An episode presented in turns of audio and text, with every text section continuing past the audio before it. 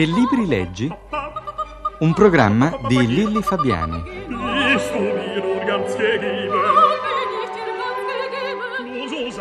Liebes Il nostro appuntamento di oggi per parlare di libri è con Antonella Boralevi, fiorentina, tesi in filosofia del linguaggio, scrive di spettacolo, di cultura e di costume.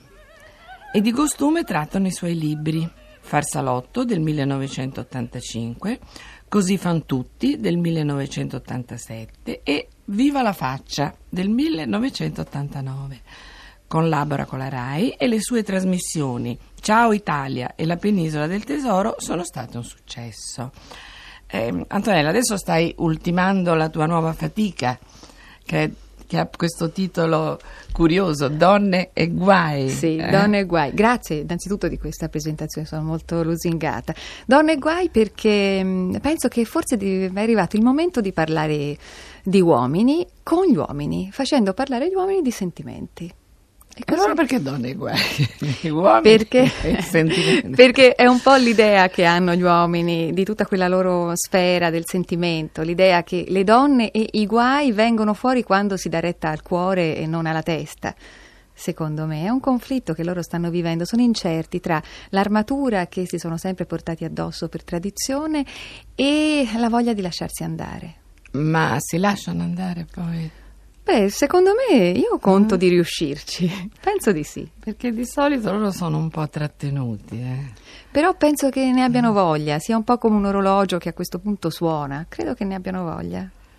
Dipende dalla bravura dell'intervistatrice. Diciamo. è vero, eh. è vero. Speriamo bene. Io incrocio le dita.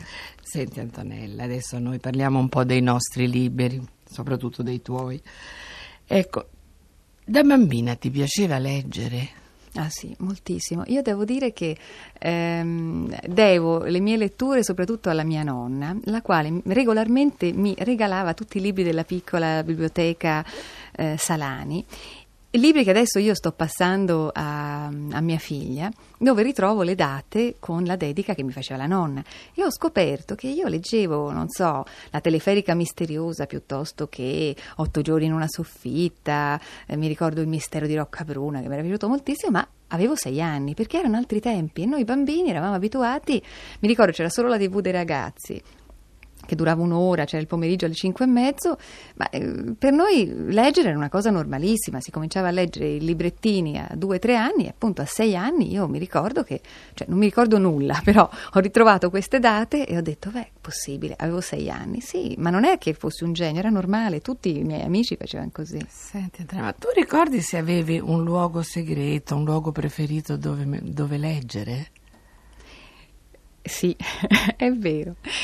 È, è carina come idea, eh, perché poi ti, come dire, arrivano i tuoi segreti. Dunque, eh, spesso io andavo eh, in vacanza d'estate eh, a casa di una mia bisnonna che aveva una bellissima casa in campagna con un grande giardino. E a un certo punto in questo giardino eh, si passava, c'era il giardino all'italiana, poi c'era il prato e da una parte c'era una, specie di orto che loro chiamavano il pomaio. E io andavo, prendevo un cuscino da uno dei salottini, portavo il libro, il cuscino e mi sedevo eh, su uno dei rami dell'albero, staccavo le mele, mangiavo le mele e intanto leggevo. Ti ricordi piccole donne? Beh, C'era Gio che andava in quanto- soffitta mangiando, mangiando le mele, Sì, era vero, ma quanto pianto. Io poi ecco, sono una che piange sui libri da morire, piangevo anche da piccola sempre. Senti, e con le, con le tue amichette ti piaceva parlare di libri, prestarli, farteli prestare, oppure eri gelosa? Mm, No, mi ricordo che ci raccontavamo delle storie, ma dovessi dire non mi ricordo, mi sembra No, che no, mm. non prestavo molto i libri, no, né li avevo in prestito, ecco. Senti, oggi quando un libro ti appassiona, vuoi tenerlo tutto per te oppure ti piace con, ehm, parlarne con gli amici, far, insomma, far condividere il tuo piacere? No, mi piace parlarne moltissimo e questo mi crea sempre molti problemi perché eh, mi succede, mm, per esempio, mm, una delle ultime cose che ho prestato è stato un libro molto bello di uno scrittore sudamericano. A me non piace molto la letteratura sudamericana, ma questo libro mi ha veramente intrigato e colpito. Dunque, lui, eh, non mi ricordo esattamente, il libro si chiama L'ultimo scalo del Trump Steamer e è di... ah, è uscito nella biblioteca di Adelphi, che secondo me comunque eh, spesso li leggo i libri di Adelphi perché le loro scelte, come dire, Beh, coincidono sicuro, sì. con le mie. E è un libro dove si parla di un sentimento estremo, che è il sentimento estremo della vita, tra mm, l'amore e il senso di quello che siamo venuti a fare qui, seguendo la storia di una vecchia carretta dei mari, che è questo tram steamer, che in qualche modo scandisce tre fasi di, questa, di questo coinvolgimento sentimentale e emotivo del protagonista. Un libro che mi è piaciuto veramente moltissimo, anche perché è molto difficile trovare bei libri scritti oggi che ti emozionano, per cui ne ho parlato infinitamente, perché io poi spessissimo, appena posso nella conversazione, come uno divide una tavoletta di cioccolata, divido i libri che leggo e sull'onda di questo grande innamoramento mio per il libro l'ho prestato secondo me un paio di volte a due mie amiche, una volta mi è tornato indietro e questa seconda non so più dov'è. Ora facciamo un appello alla radio. eh, restituite il libro ad Antonella. Senti, di questi libri dell'infanzia di cui tu mi hai parlato, della biblioteca Salani, ma ce n'è uno proprio che ti è rimasto più impresso degli altri, che ti ha anche in qualche modo, non dico formato, ma un po' avviato verso il tuo lavoro di giornalista? C'è un libro, naturalmente come al solito nella mia ignoranza assoluta non mi ricordo l'autrice, ma il titolo è eh, Basta perché tutti lo conoscono. E tra l'altro adesso sta arrivando anche in Italia una edizione eh, cinematografica. E è Il giardino segreto.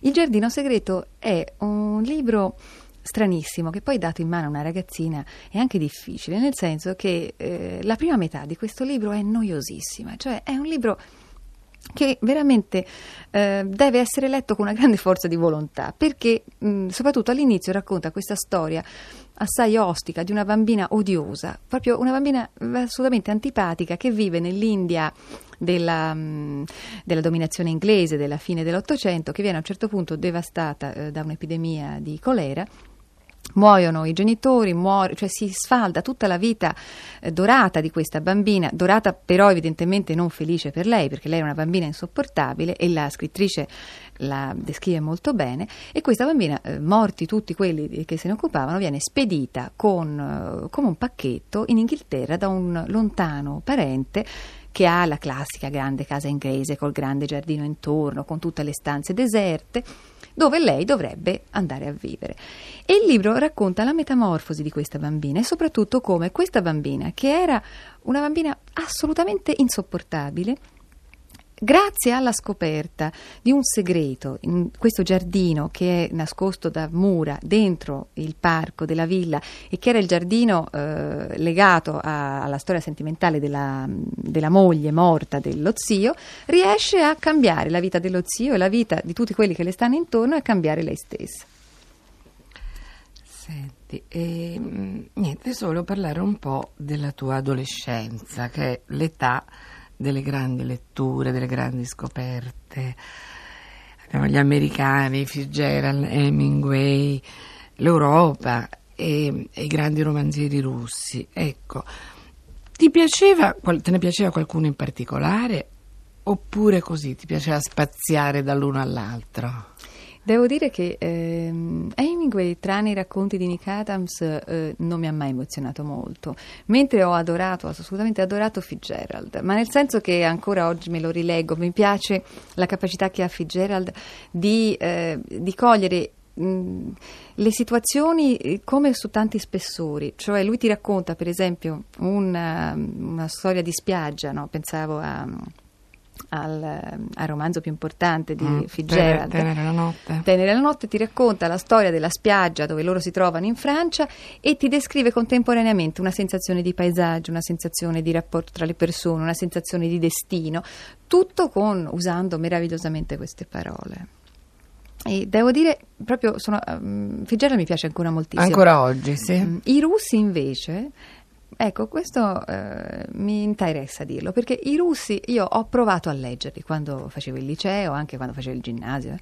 E non riuscivo, cioè proprio non mi piacevano, non mi intrigavano. Ho provato i Karamazov, mi ricordo, insomma, ho provato un po' tutto. Poi, incredibilmente, davvero, nella vita come cambiano le cose.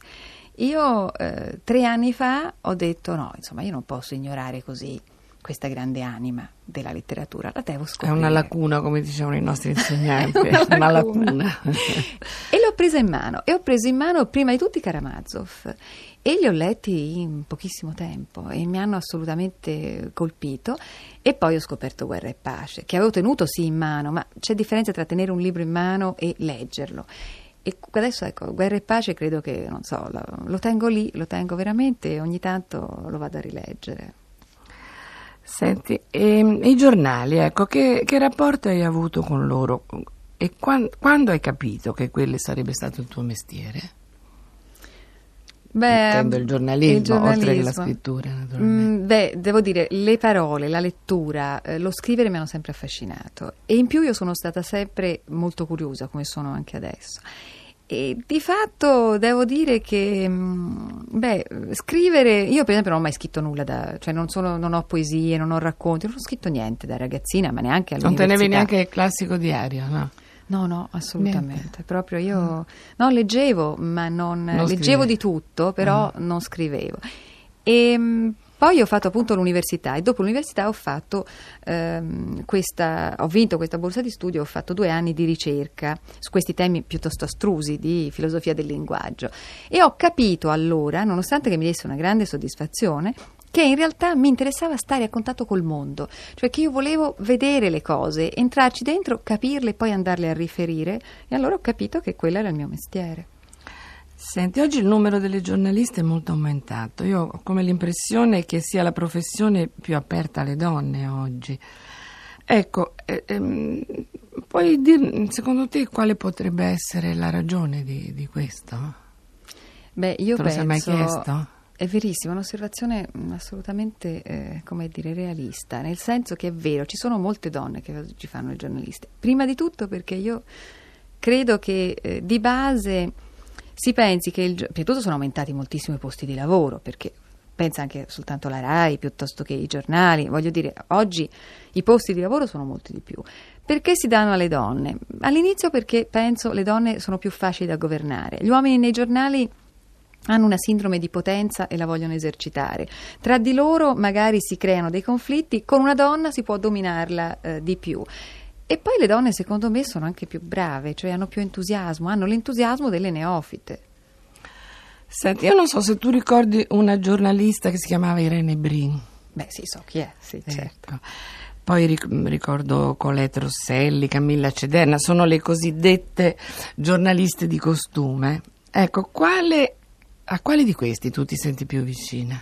Beh, eh, la Cederna per me è sempre stato un modello. Devo dire che quando è uscito il mio primo libro e Camilla mi ha telefonato, nonché mi ricordo all'epoca mi scrisse una recensione, insomma, mh, mm, per me è stata la famosa cosa per cui tu dici, beh, è impossibile, non può essere capitato a me, perché la Cederna ha inventato il giornalismo di costume. Costume. E lei è la prima che ha aperto gli occhi, ha guardato intorno con quel tipo di intelligenza. Io senz'altro devo dire per me lei è un grande modello.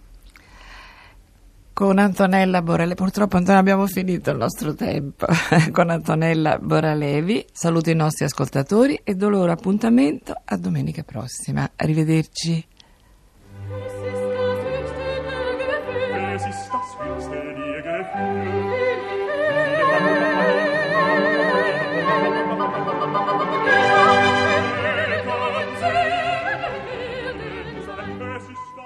Avete ascoltato Che libri leggi? Un programma di Lilli Fabiani.